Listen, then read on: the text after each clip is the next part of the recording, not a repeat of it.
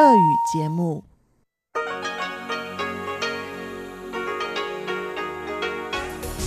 эфире Международное радио Тайваня. Здравствуйте! Вас приветствует русская служба Международного радио Тайваня. У микрофона Мария Ли. Мы начинаем нашу ежедневную часовую программу передач из Китайской Республики. Нашу программу откроет информационный выпуск, за которым последуют рубрики «Среды», панорамный Тайвань с юной Чень, передача «Тайвань и тайваньцы», в которой прозвучит первая часть интервью с журналистами и блогерами из России, прибывшими на Тайвань по приглашению Бюро по делам туризма Тайваня.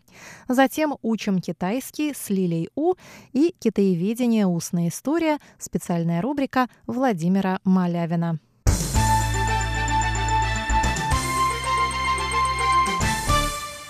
Мы начинаем выпуск новостей среды 19 декабря.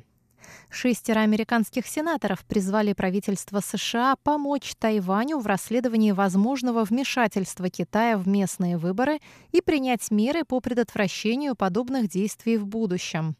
Сенаторы направили 13 декабря письмо госсекретарю США Майку Помпео, министру финансов Стивену Мнучину, директору национальной разведки Дэниелу Коутсу и директору ФБР Кристоферу Рэю.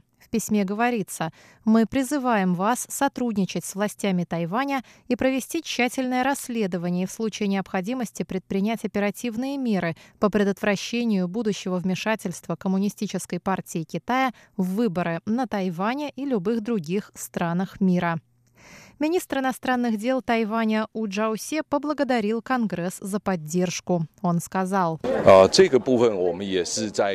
уже ведем активные переговоры по этому вопросу с властями и Конгрессом США. Мы считаем необходимым обсуждать проблему вмешательства одних стран во внутренние дела других. И мы надеемся, что у нас будет возможность принимать участие в таких обсуждениях с другими странами, чтобы противостоять вмешательству в демократические процедуры.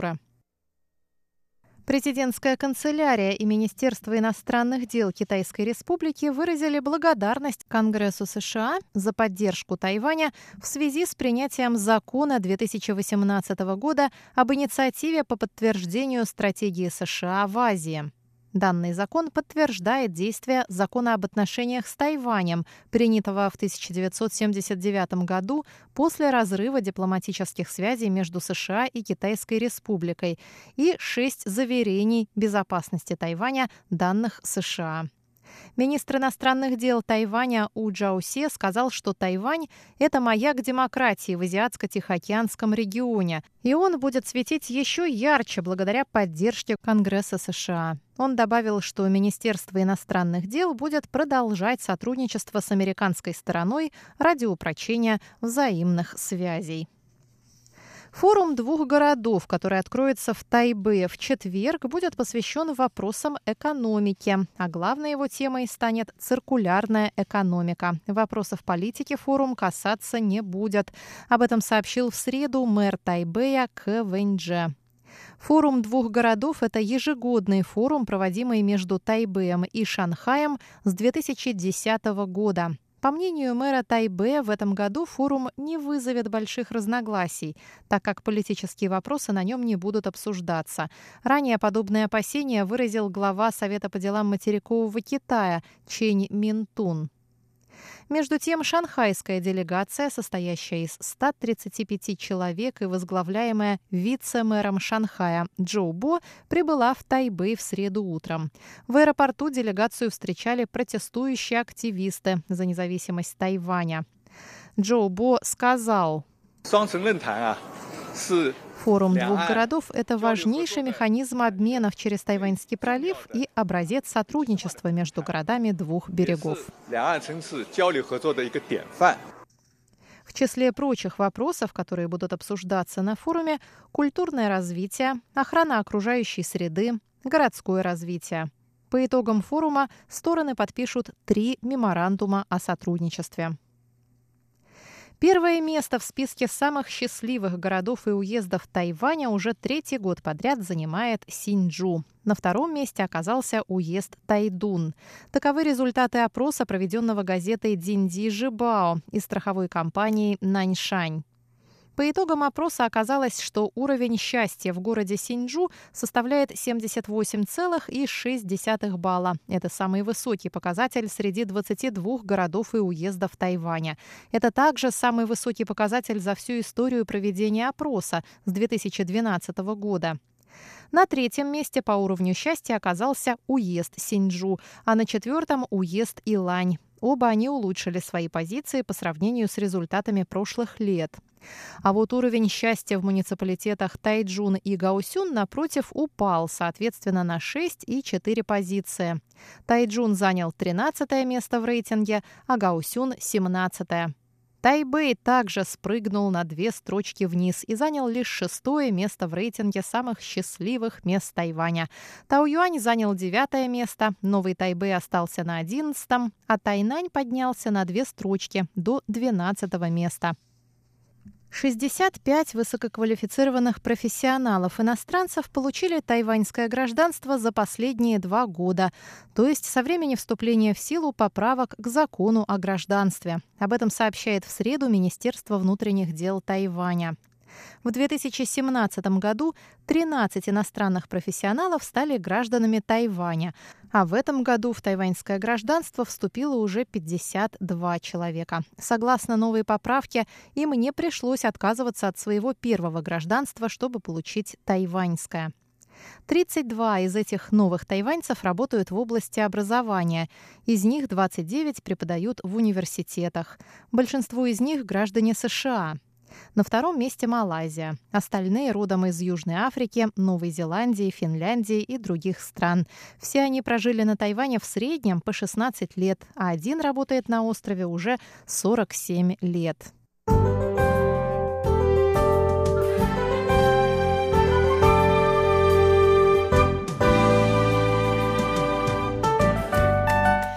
Далее прогноз погоды на завтра. В четверг в Тайбе ожидается ясная и теплая погода. Температура воздуха от 17 до 26 градусов.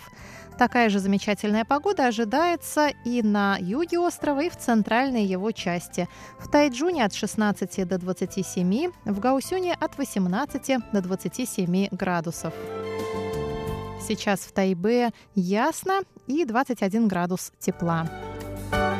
Дорогие друзья, на этом я, Мария Ли, заканчиваю наш сегодняшний выпуск новостей и приглашаю вас к прослушиванию тематических передач русской службы МРТ.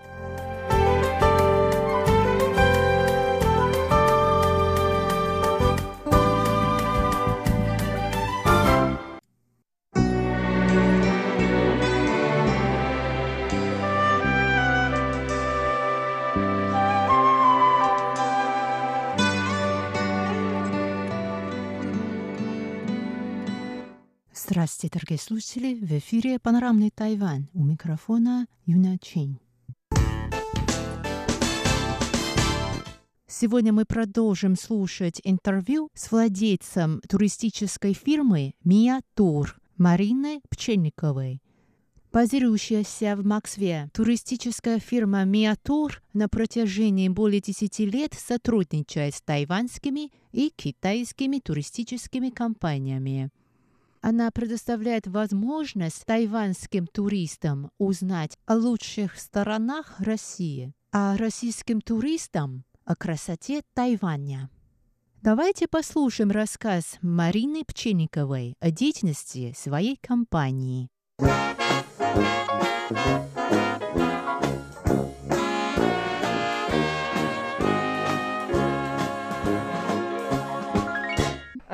Русские туристы очень еще редко, очень мало русских туристов едет на Тайвань. Э, почему? Ну, достаточно далеко, неудобства. В этом году, вот второй год у нас появился прямой рейс, причем он только в летнее время. Э, далеко добираться, как правило, ну, такого вот стабильного потока туристов на Тайване именно нет. В этом году даже спад из-за того, что у нас вот экономические трудности связаны с курсом валюты, да, у нас вообще спад большой в выездном туризме, где-то, наверное, на 30-40% меньше, чем это было обычно. И даже вот в последние годы наши туристы стали активно в Китай в материковый ездить. В этом году тоже спад большой, гораздо меньше людей едет. Но Тайвань прежде всего из-за того, что достаточно далеко, и потом так же, как тайваньские туристы не очень хорошо знают Россию, так и россияне россияне, многие обычные люди, да, не очень хорошо представляют, что такое Тайвань. Поэтому, к большому сожалению, на Тайвань пока очень небольшое количество российских туристов едет. Но они есть. И когда они возвращаются, они, конечно, рассказывают о том, что они видели, где они были. И я думаю, что постепенно все-таки наши русские люди тоже поедут на Тайвань.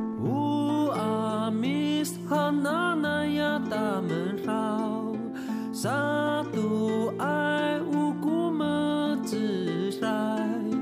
Uji iterai ku ta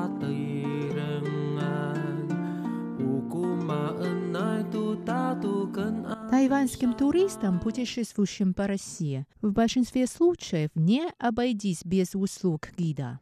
Расскажите, пожалуйста, кого вы приглашаете в качестве гида? И по вашим наблюдениям, Достаточно ли число гидов с знанием китайского языка, чтобы обслужить большую часть туристов из Китая, из Тайваня. В Москве есть довольно много, довольно большой отряд гидов, которые говорят на китайском. Они все с высшим образованием, они все закончили различные университеты, все владеют китайским языком. Это так называемые как бы профессиональные лицензированные гиды. Гиды, которые могут вести экскурсию не только просто по городу, а могут вести экскурсию в музеях Москвы. Это прежде всего Кремль с его оружейной палатой, э, это Пушкинский музей, это Третьяковская галерея и другие музеи. Для того, чтобы иметь право на проведение экскурсий в Москве, наши студенты после окончания, после третьего курса университета могут уже они пойти на курсы для получения лицензии и специальности гида-экскурсовода. Для этого нужно пройти обучение прежде всего в Кремле и в других музеях. Это обучение платное – то есть нужно заплатить, курс лекций прослушать, практические занятия, сдать экзамены. Экзамен сдается и в Кремле, и вот, допустим, исторический музей, то же самое Третьяковская галерея, Пушкинский музей. И гид получает лицензию. У нас есть в Москве ассоциация гидов-переводчиков которая контролирует вот все, э, отвечает за всех переводчиков всех языков, англоговорящие, франкоговорящие, немецкие гиды там и так далее, в том числе китайские. Китайских гидов у нас, наверное, я думаю, человек 50. На весь Но город. На, на весь город. Этого, конечно, очень недостаточно, поскольку в последнее время туристов из э, Тайваня, из Гонконга, из Китая становится все больше. Вот. Э, есть фирмы, которые привлекают для работы китайских студентов. Но на самом деле проблема в чем? Мы рады, когда нам помогают и решают каким-то образом вот проблему нехватки гидов. Но дело в том, что очень многие китайские студенты, они абсолютно не знают истории России, они не знают культуры России, и они не имеют права по закону, они не имеют права вести экскурсии в наших музеях и в Кремле. И когда такие все-таки гиды попадаются, встречаются, на самом деле это незаконно. И если их останавливают, их просто просят покинуть территорию Кремля. Но, тем не менее, а, особенно вот материковые группы, они очень часто приезжают просто со своими турлидерами, которые несколько раз побывали в Москве, и вот они сами ведут экскурсии. Мы против этого почему? Потому что это наносит, в общем-то, очень вредит имиджу нашей страны. То есть э, искаженно подается история, неправильные сведения даются об истории, о культуре. И человек раз в жизни он приезжает в Россию, и он получает не те сведения, которые, в общем, он должен получить. И, конечно, это, это очень плохо, но проблема. Вы знаете, что китайский язык очень сложный для изучения, и поэтому гидов с английским языком, допустим, их очень много, достаточно, они покрывают все потребности туристов, а с китайским языком, конечно, это проблема. Каждый год где-то у нас на курсах учатся примерно, поступают больше, человек 20 набирают на курсы, а оканчивают человек 7-8. А эти курсы, они ведутся на китайском языке? Значит, э, идут у нас лекции, читаются в Кремле на русском языке, а потом проходит еще проводим мы курс обучения уже на китайском языке. Дается вся лексика и читаются лекции по э, очень сложная тематика для э, рассказа на китайском языке. Это вот религия, православие, да, у нас основная религия это православие. И основные объекты, вот, например, на Золотом кольце показа, это, это храмы, это церкви, это монастыри. И для того, чтобы люди поняли вообще, что это такое, куда они попали, нужно им объяснить, вот начинаем с самых азов, что такое христианство, что такое православие, когда в России стала распространяться эта религия, почему у нас такое количество храмов, какие иконы, почему у нас их такое количество.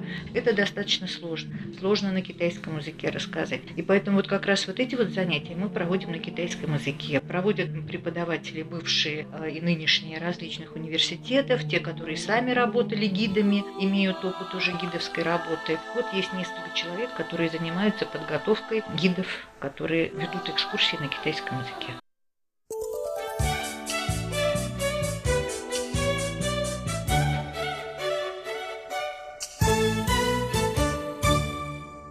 Каков, по вашему мнению, средний уровень китаистов молодого поколения в России? Уровень очень разный. Э, зависит, конечно, от людей.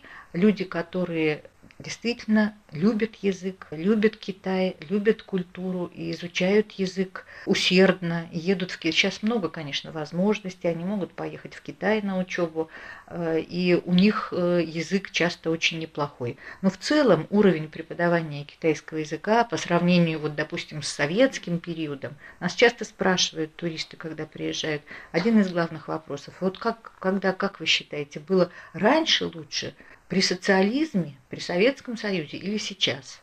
Я обычно говорю, что это вопрос, пожалуй, самый трудный, потому что трудно как бы понять человеку, особенно который, ну мы знаем, что у нас разные были как бы идеологическое да, восприятие, ваша страна, наша страна, поэтому очень мало знали мы друг о друге, да, и поэтому, когда мы говорим о том, что было хорошего, как хорошо было при социализме и при Советском Союзе, то многие люди просто не могут поверить. Конечно, были недостатки. Мы, почему я и говорю, что трудно сказать, когда было. Было и свое и хорошее, было и свое и плохое. Сейчас что-то изменилось в лучшую сторону, а что-то изменилось в худшую сторону. И вот, например, то, что уровень образования, это уже другой вопрос, это не только к китайскому языку относится, а то, что уровень образования стал хуже, ниже, это совершенно точно. Продолжение на следующей неделе.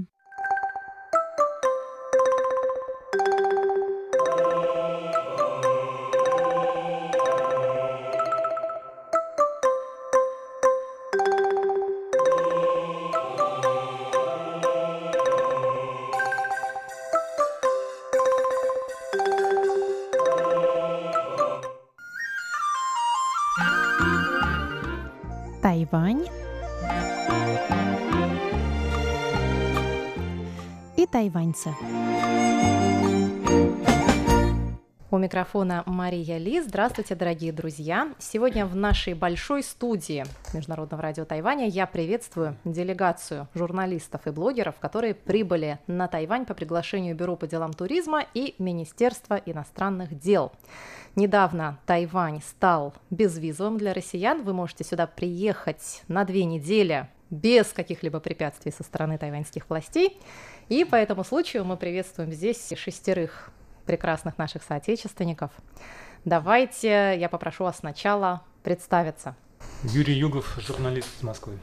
Михаил Дегтярь, журналист, репортер. Алексей Зверев, журналист. Дмитрий Чернышов, писатель, блогер. Любовь Глазунова, корреспондент газеты «Московский комсомолец». А блогер в живом журнале Михаил Нефедов. Очень рада вас видеть здесь сегодня на Тайване. Особенно мне радостно знать, что вы уже по Тайваню поездили, а кто-то из вас здесь уже не первый, даже не второй, даже не пятый раз. Например, вот я знаю, что Михаил приехал уже сюда в седьмой раз. Первый раз вы мне только что рассказали, вы здесь были. Да, первый раз был в 1996 году на инаугурации президента Ли Дэнхуэя. То есть исторический момент вы застали, когда были первые, прошли первые демократические выборы Да, на Тайване. Был совершенно первый верно. Ведь президент. сменил Дзян Цзингоу, и это было, конечно, очень интересно посмотреть, как происходят выборы на Тайване. Вообще, я видел многих президентов, так получилось, ну, я видел и Чен Шинбяня, и Ма Маньцзу видел. Маньцзу, Вот, мгм. Так что у меня уже есть определенная какая-то картинка Та- Тайваня, и я ее так часто вспоминаю в Москве, потому что, конечно, это прекрасный остров, не, зва- не зря его прозвали Формозой в свое время. Это настоящая Формоза, конечно. Ну вот я хочу спросить тех из вас, это большинство, кто здесь впервые. Во-первых, с какими ожиданиями вы сюда ехали? Чего вы ожидали увидеть, что вы знали про этот остров? Отвечает Дмитрий Чернышов. Ну, для меня Тайвань всегда был э, параллелью с островом Крыма Аксеновым. Э, белые отступили на остров, и вот у нас белые не смогли удержаться, а здесь белые смогли удержаться и смогли провести очень серьезные реформы. А теперь мне кажется, что есть и вторая параллель, это с Западным Берлином, потому что мне кажется, что если бы не поддержка очень серьезная Запада, да, то Тайвань бы не выдержал. да. Тайвань был, был захвачен, и, ну вот с моей точки зрения, было бы, вот как Китай мечтает присоединить к себе Тайвань, мне казалось, что было бы интересно, если бы Тайвань присоединил к себе Китай, чтобы ценности Тайваня распространились на материковый Китай, а не наоборот. Спасибо, Дмитрий. На тот же вопрос отвечает Михаил Нефедов. Для меня Тайвань вообще была страна такая немножко скрытная, я про нее особо никогда не думал. И если не Министерство туризма и не вот этот вот безвизовый режим, я, наверное, еще не скоро бы сюда приехал, поэтому тут даже благодаря Министерству туризма это получилось. И мне понравилось. Люба, вы бывали раньше на Тайване? Да, я была в этом году, в апреле. Ага. Так получилось, что даже не успела почти соскучиться по Тайваню. Алексей, а вы? А, Я э, был в Большом Китае, в Пекине, в Шанхае, и мне было очень интересно сравнить две страны. Вот с такими мыслями я сюда ехал. Ага. Юрий? Я тоже уже приезжал 15 лет назад и 4 года назад, поэтому могу сравнивать. Делегация блогеров пробыла на Тайване 4 дня. Что же они успели за это время здесь посмотреть? Отвечает Михаил Дегтярь. Ну, программа была достаточно стандартная. Вот здесь мы в столице, в городе Тайбэй, мы побывали в небоскребе Тайбэй-101, конечно, это всех привозят. Когда вы первый раз сюда приехали, его еще не было. Его, да, первый раз, когда я приехал, его еще не было. Его начали строить э, в, в 99 году, я знаю. И я был здесь, когда его строили. Я видел, как его начинало строительство. Вот. И сразу после того, как его построили, по-моему, в 2003 году, если не ошибаюсь, я тоже здесь был и видел, как он уже стоял. Конечно, уникальное здание, оно было первым по высоте в Азии в свое время. Сейчас оно, по-моему, пятое только, но неважно, это все равно большое достижение маленькой страны. Где мы еще были в Тайбэе, напомните, коллеги? Я могу только с- рассказать про ресторан. И единственное, что я знал о Тайване, это что тут находится ресторан Дин Тайфун. Динтай Фэнк. Его недавно в Дин Тай Лондоне открыли филиал. Он, Да. он стал к вам ближе. Да, и я вот все, что я знал, что есть этот ресторан и что надо обязательно в него попасть. Вы попали? Действительно, и я, я думаю, со мной согласятся мои друзья, что действительно из всех ресторанов, где мы были, это, это наверное, самый вкусный, конечно. Потому что в нем вот это уникальные э, пельмени, да. пельмени, которые как хинкали, с, с каким-то большим количеством складок, а внутри там сок горячий. С определенным количеством складок. Каждый пельмень должен иметь ровно точное число этих Да-да, нам даже складочек. говорили цифру, я забыл. Но там Да, еще поразительно тонкое наверное. тесто, прям шикарное такое. А внутри бульон, да. Да, да, да. Окончательно всех добил десерт в виде пельменей с шоколадом. Кулинарное искусство поразило нас даже больше, чем сама башня Тайбэйская. Тайвань гордится своим кулинарным искусством. Это одна, одно из проявлений его так называемой мягкой силы. Да, это то, чем он пытается привлекать э, людей со всего мира. Кухня здесь действительно уникальная. Да. У меня есть по этому поводу своя теория, которая, не знаю, она на- найдет ли подтверждение у знатоков, но тем не менее, поскольку я сам кулинар и пишу, даже сейчас закончил кулинарную книгу, я, в общем, и китайскую кухню хорошо знаю, в Москве я знаю, наверное, ну, десятки китайских ресторанов, куда я хожу регулярно. Мне кажется, что Тайвань, э, на Тайване кухня вкуснее, чем э, в Китае, потому что в Китае во, во- времена Мао Цзэдуна кухня не развивалась. поскольку Мао Цзэдун заявил, что она не должна развиваться, вкусная еда не должна отвлекать людей от революционной борьбы. А в Китае такого ограничения не было. На Тайване. Вот э, на Тайване, да. Поэтому все-таки это почти 30 лет Ну, есть еще кухня развивалась причина. здесь, э, так сказать, без всяких препятствий. Мгм. Хотя сам Мао Цзэдун, насколько я знаю, был большим гурманом. Он любил свинину двойного приготовления. Это было его любимое блюдо. Вот Гулаужоу. это- Да, да, совершенно верно. А вот если просто смотреть взглядом незамыленным нового на Тайване человека, что вас здесь поразило больше всего на данный момент? А, Отвечает Алексей Зверев. Ну, мне больше всего люди понравились. Вот они очень свободные, открытые. Женщины красятся. В Китае в большом я этого не видел. А да? Да. Ну, так не бросается в глаза. Так. Всегда, всегда радуются, когда их фотографируешь, э, всегда позируют, улыбаются. Да, это большая проблема во всех странах. А, Нельзя снимать детей, нельзя снимать, ну, когда они собираются вместе или по отдельности, а тут никаких проблем. Ты снимаешь, все улыбаются, все радостные. Вообще запрет фотосъемки во многих странах, он, ну, достаточно это неприятно для фотографа, а тут все, пожалуйста, снимай. Иногда бывает, я нашел там знак, нельзя фотографировать, там на выставке определенные А, ну, моменты были, да, а так, в принципе, свобода. Вот это, Мгм. конечно, радует. А Меня, честно говоря, никогда не интересовала экзотика. а, вот. Мне всегда были интересны культурные различия. И у меня сверхзадача, что можно, какую идею можно взять и адаптировать у, у нас, да, вот что прежде всего. И мне очень понравились туалеты в метро, а, чистые, бесплатные. Ну, я хотел бы, чтобы в Москве было то же самое. Мне понравилось, например, мы были на озере Солнца и Луны. Мне понравились специальные, э, специальные острова для птиц посреди озера, чтобы их никто не мог беспокоить. Мне понравилось, что дорожка сделана прямо по озеру. И вот такие вот мелочи на меня производят гораздо более сильное впечатление, чем чем небоскребы, потому что ну, все небоскребы одинаковые, хотя вот сама мысль, что, как нам рассказывал экскурсовод, что в случае землетрясения небоскреб э, будет самым безопасным местом, ну, на, на меня произвело сильное впечатление, на- на- насколько он хорошо защищен. Люба, расскажите о вашем самом сильном впечатлении. Ну, вы в апреле сюда, допустим, приезжали, да? да. Сильно ли изменился Тайвань с тех пор? Ну, Тайвань не перестает меня удивлять. Э, Прежде всего, это потрясающая местная природа. После декабрьской Москвы э, оставляет неизгладимое впечатление, эти пальмы, тепло. Но я бы хотела, наверное, рассказать про то, как нас э, привезли на чайную плантацию. А В России очень любят и кофе, и чай, но мы привыкли это все видеть в виде, в виде уже чайных листьев высушенных, в виде порошка, в виде зерен уже обжаренных. И для меня лично было каким-то вот таким, принесло мне какую-то детскую радость, когда я сорвала кофейную ягодку, очистила ее, увидела эти зернышки еще не обжаренные, еще вот эти вот покрытые молодым соком. Ну и, конечно же, да, мы пособирали немножко чай, да, немножко поработали на тайваньскую экономику.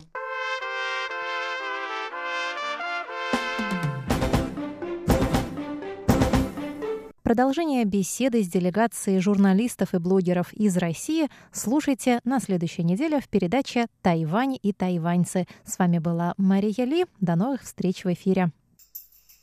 你好吗？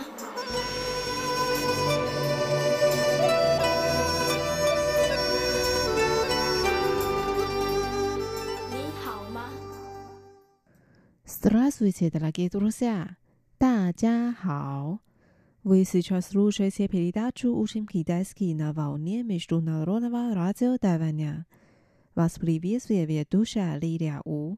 Очень рада с вами снова встретиться. Сегодня мы с вами выучим классическое стихотворение «Е ю Чи Бэй» «Другу на север в дождливую ночь», которое написал замечательный поэт последнего периода данской династии Ли Шан-ин. Большое место в его творчестве занимает романтическая и пейзажная лирика, которая пользуется большой популярностью в нашей культуре. Давайте сначала прочитаем стихотворение.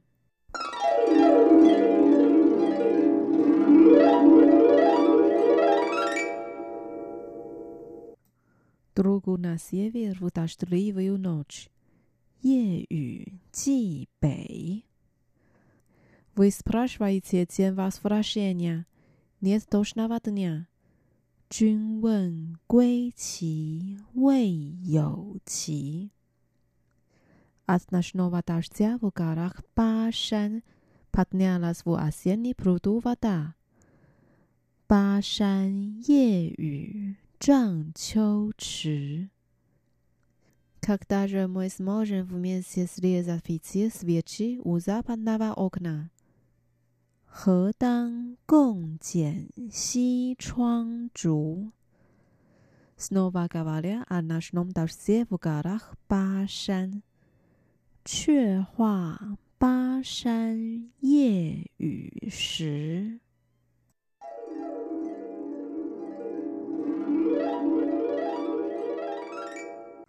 Вот наше стихотворение.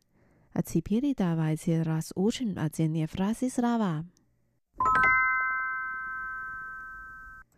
Заглавие стихотворения.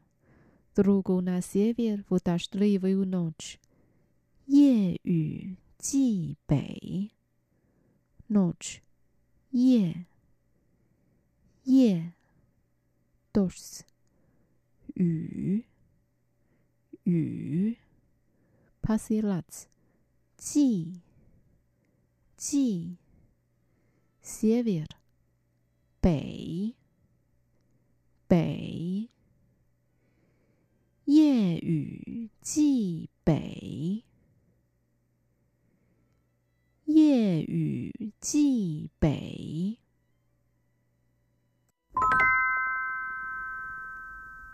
Первая фраза. Вы спрашиваете тем возвращения неточного дня. 君问归期未有期。вы, 君，君，спрашивать，问， 问，Zem vas vlasenia，归期，归期，net，未有，未有，nes dos navadnia，未有期，未有期。未有君问归期未有期。君问归期未有期。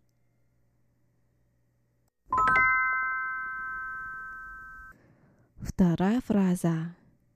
От ночного дождя в горах Башан поднялась в осеннем пруду вода. Башан 夜雨涨秋池. Горы Башан здесь в широком смысле указывает на горы в востоке части нынешней Сычуан и районе Чонqing. Башан, Башан Ночной дождь. 夜雨，夜雨。 rasiliwata patnimata, junk junk 阿 sienni 秋秋 fruit 池池巴山夜雨涨秋池巴山夜雨涨秋池。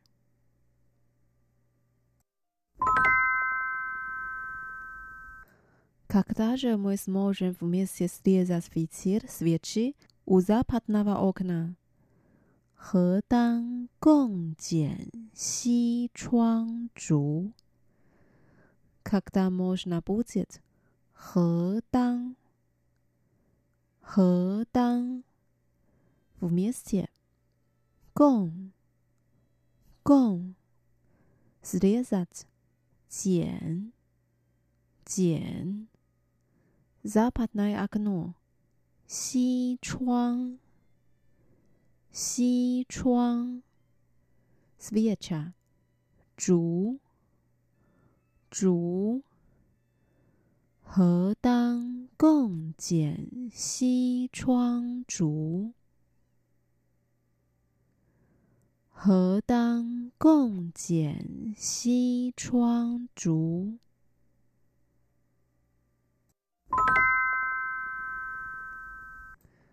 Последняя фраза.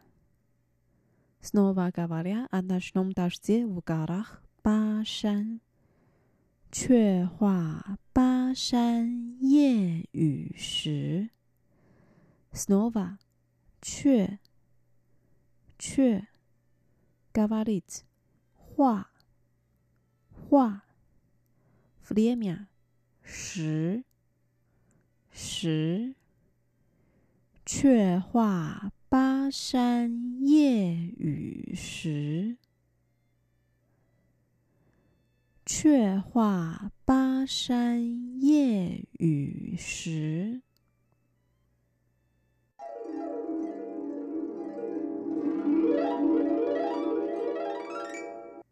大白在普拉什达雅姆写的瓦列涅夫面前，《夜雨寄北》：君问归期未有期，巴山夜雨涨秋池。何当？共剪西窗烛，却话巴山夜雨时。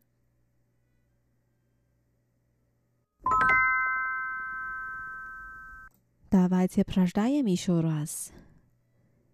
夜雨寄北。 君问归期未有期，巴山夜雨涨秋池。何当共剪西窗烛？却话巴山夜雨时。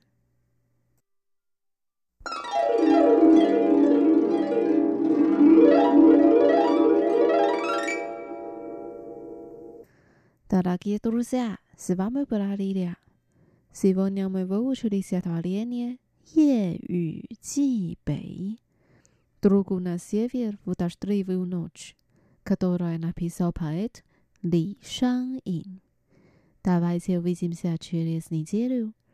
Желаю вам хорошего настроения. 咔咔再见。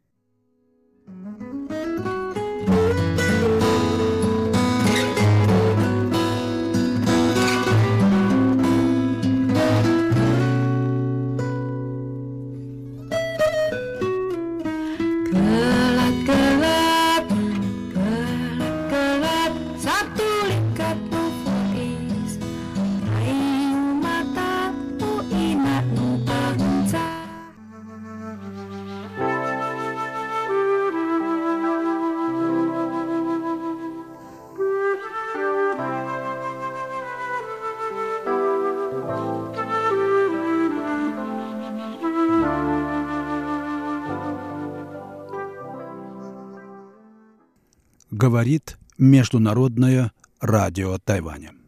Здравствуйте, дорогие радиослушатели. В эфире передача «Китаеведение. Устная история». У микрофона Владимир Малявин. Сегодня я хочу завершить небольшой цикл передач о русской общине в Тензине. Вообще говоря, тяньзинские русские жили как бы в тени русских Харбина или Шанхая – Здесь не было ни такой густо настойной русской жизни, русского быта, как в Харбине, который был фактически городом русским, построенный русскими и для русских. Здесь не было той яркой культурной жизни, которая была в Шанхае. Здесь не издавалось газет, больших журналов, не концентрировались духовные силы русской эмиграции. Тензинские русские были в основном люди торговые, и было их не так много, но положение их было, конечно, такое же, как и у русских в других городах Китая. Они были эмигрантами и несли на себе вот этот эмигрантский крест, крест изгнанничества, который ставил их в очень двусмысленное положение. Продолжать ли быть эмигрантами или вернуться на родину? Это был вопрос, который каждый русский в Китае решал десятки лет, и каждый решал его для себя. Ну, а теперь давайте вернемся к истории Тяньцзиня, которая, конечно, заставляла русских вновь и вновь возвращаться к этому проклятому вопросу русской эмиграции. Жить в изгнании или вернуться на родину. Тяжелый выбор. 1937 год. Начало антияпонской войны. Э, или э, войны против агрессии Японии против Китая, агрессии полномасштабной, э, охватывавшей всю территорию Китая. Началась она, конечно, с севера прежде всего, и э, очень скоро докатилась до Тяньцзиня. Уже летом японские войска заняли Пекин, и на очереди был Тяньцзинь, э, и жизнь в Тяньцзине моментально перевернулась. Все пошло иначе. Город оказался фактически отрезанным от мира. Автобусы и поезда перестали ходить в Пекин. Всем иностранным гражданам приказано было немедленно связаться со своими посольствами. История словно шла за русскими изгнанниками по пятам. Ощущение защищенности, как бы вновь обретенного хрупкого покоя, продлилось у жителей Тензиня недолго. Иллюзии рухнули, как карточный домик. Елена Якобсон, одна из эм, русских Тензиня, оставившая очень интересные записки о жизни русской общины в Тензине, э, писала в своих мемуарах. «Живя в Китае среди других иностранцев, мы были на равном с ними положении. Но они могли вернуться из Китая в свои страны, а нам ехать было некуда. У нас ведь не было родины. Мы оказывались в безвыходном положении. Люди старались не поддаваться панике, но у дверей иностранных консульств уже выстраивались длинные очереди. Конец цитаты. Значительная часть русских эмигрантов в Тяньцзине прошла через оккупацию Манчжурии японцами, поэтому никаких надежд на армию Чанкайши не возлагала. Британская империя явно не хотела вмешиваться в войну двух восточных стран. И уже через несколько недель после начала войны Тяньцзинь был занят японской армией. Для тех, кто приехал сюда из Харбина, история пошла по второму кругу. Русские эмигранты вновь попали во власть японского бюро по делам русских эмигрантов. В нем руководящую роль играли ультраправые или, другими словами, фашистская партия. Они решали, кому выдавать вид на жительство. Они определяли критерии желательного и нежелательного поведения любого русского – и сообщали об этом по инстанциям.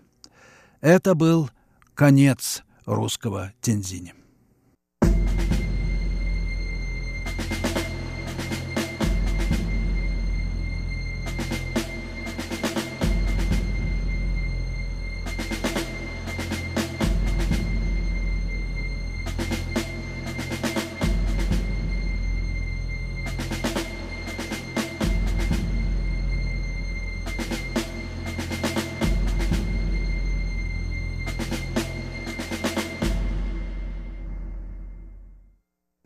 Вы слушаете передачу «Китаеведение. Устная история» Международного радио Тайваня. Передачу ведет Владимир Малявин.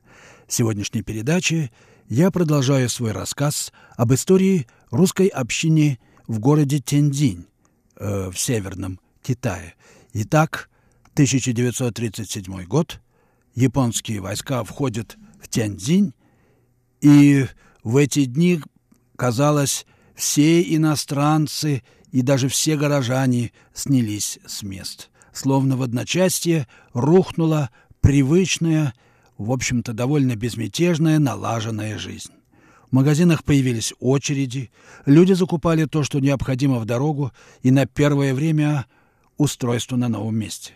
Русские женщины, вышедшие замуж за иностранцев, не могли покинуть Тензинь. По иммигрантским правилам муж должен был либо выплатить 2000 долларов как доказательство, что жена не станет обузой для налогоплательщиков другой страны, в частности Америки, куда многие хотели уехать, либо уехать, устроиться и выслать документ, который свидетельствовал бы, что этот человек имеет хорошо оплачиваемую работу и может содержать семью. Две тысячи долларов находились у немногих. Женщинам приходилось оставаться в Тяньцзине на неопределенный срок и ждать.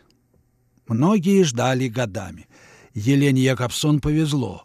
Уже в апреле 1938 года ее муж Эйб Ваховский смог удовлетворить требования иммиграционных властей и прислать своей жене вызов в Вашингтон.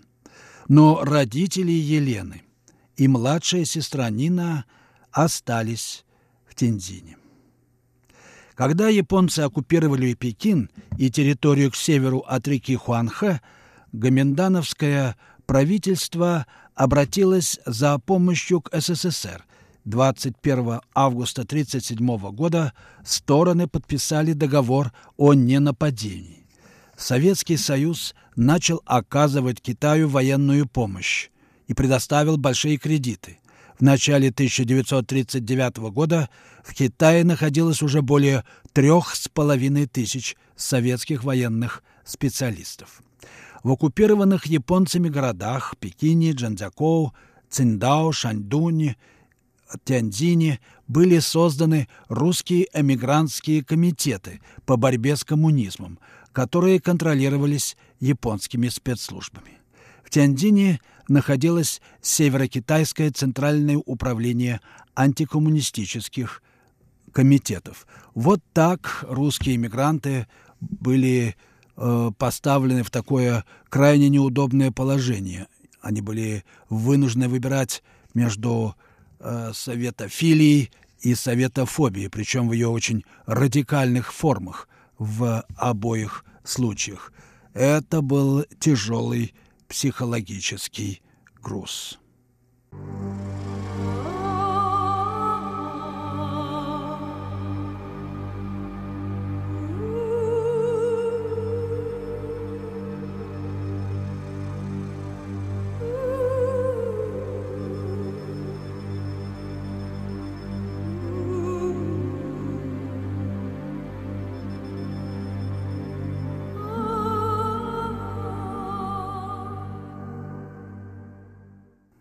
Вы слушаете Международное радио Тайваня, передачу «Китаеведение. Устная история». Передачу ведет Владимир Малявин, и я продолжаю свой рассказ об истории русской общины в городе Тензине в Северном Китае.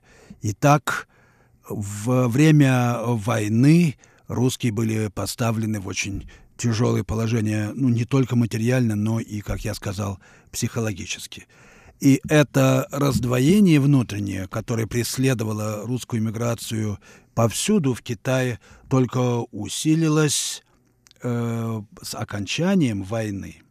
Потому что когда Япония капитулировала, замаячила еще одна опасность – советская армия и СМЕРШ. Поэтому русские эмигранты использовали любую возможность, чтобы покинуть Тяньцзинь. А вот в 20-х и 30-х годах они даже ценили свою жизнь на отшибе от многочисленной русской колонии в глубине Китая. Теперь уже не было этой глубины, не было этого чувства защищенности. Надо было бежать. Эмигрант Виктор Смольников рассказывает почти анекдотический случай о своем знакомом Дмитрии Алексеевиче Телековском, с которым он вместе учился когда-то в Тяньзине в школе. В конце сороковых годов иностранцы стали поспешно покидать Шанхай. Многие дома и квартиры оказались свободными. И не только дома и квартиры. Иностранным управляющим компаний и их заместителям отказывали в выездных визах, если они не находили себе заместителей с полным юридическим правом их замещать, пишет Смольников. Поэтому они назначали заместителями русских вахтеров банков, как правило, бывших офицеров царской армии, а когда такой номер не проходил, выписывали из метрополии какого-нибудь мелкого служащего и делали его директором банка или фирмы. Дмитрий Телековский два десятилетия работал бухгалтером в Тяньзинском отделении французской компании «Оливье Шин». Он дослужился до главного бухгалтера и был вполне доволен своим существованием но, как и большинство его соотечественников, хотел уехать из Тяньзиня. Однажды Телековского вызвал директор и сказал, «Я получил приказ о вашем переводе на высокую должность в Шанхай. Поздравляю, собирайтесь». Это был настолько счастливый шанс, что Телековскому не пришло в голову задуматься о странности такого заманчивого предложения. Дмитрий Александрович быстро собрался и вместе с семьей переехал в Шанхай.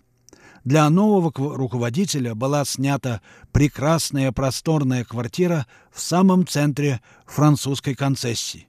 Куплен автомобиль.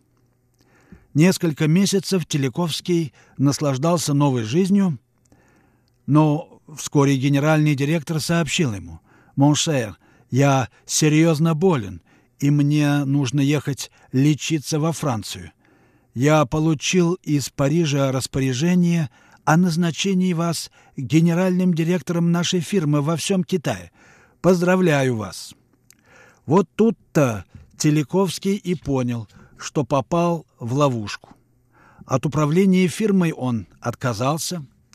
Пришлось расстаться и с автомобилем, и с благоустроенной квартирой. И таких случаев было много, очень много. Русские тендинцы стремились в Шанхай, чтобы в момент, когда необходимо будет принять какое-то решение, а уже всем было ясно, что момент этот не за горами, принимать это решение вместе со своими соотечественниками. Какими бы разными ни были убеждения этих русских людей, предчувствие опасности заставляло их держаться вместе – и все-таки не делала их действительно сплоченной общиной. Внутренняя раздвоенность иммигрантского положения, конечно, оказывала глубочайшее воздействие на умонастроение русских в Китае.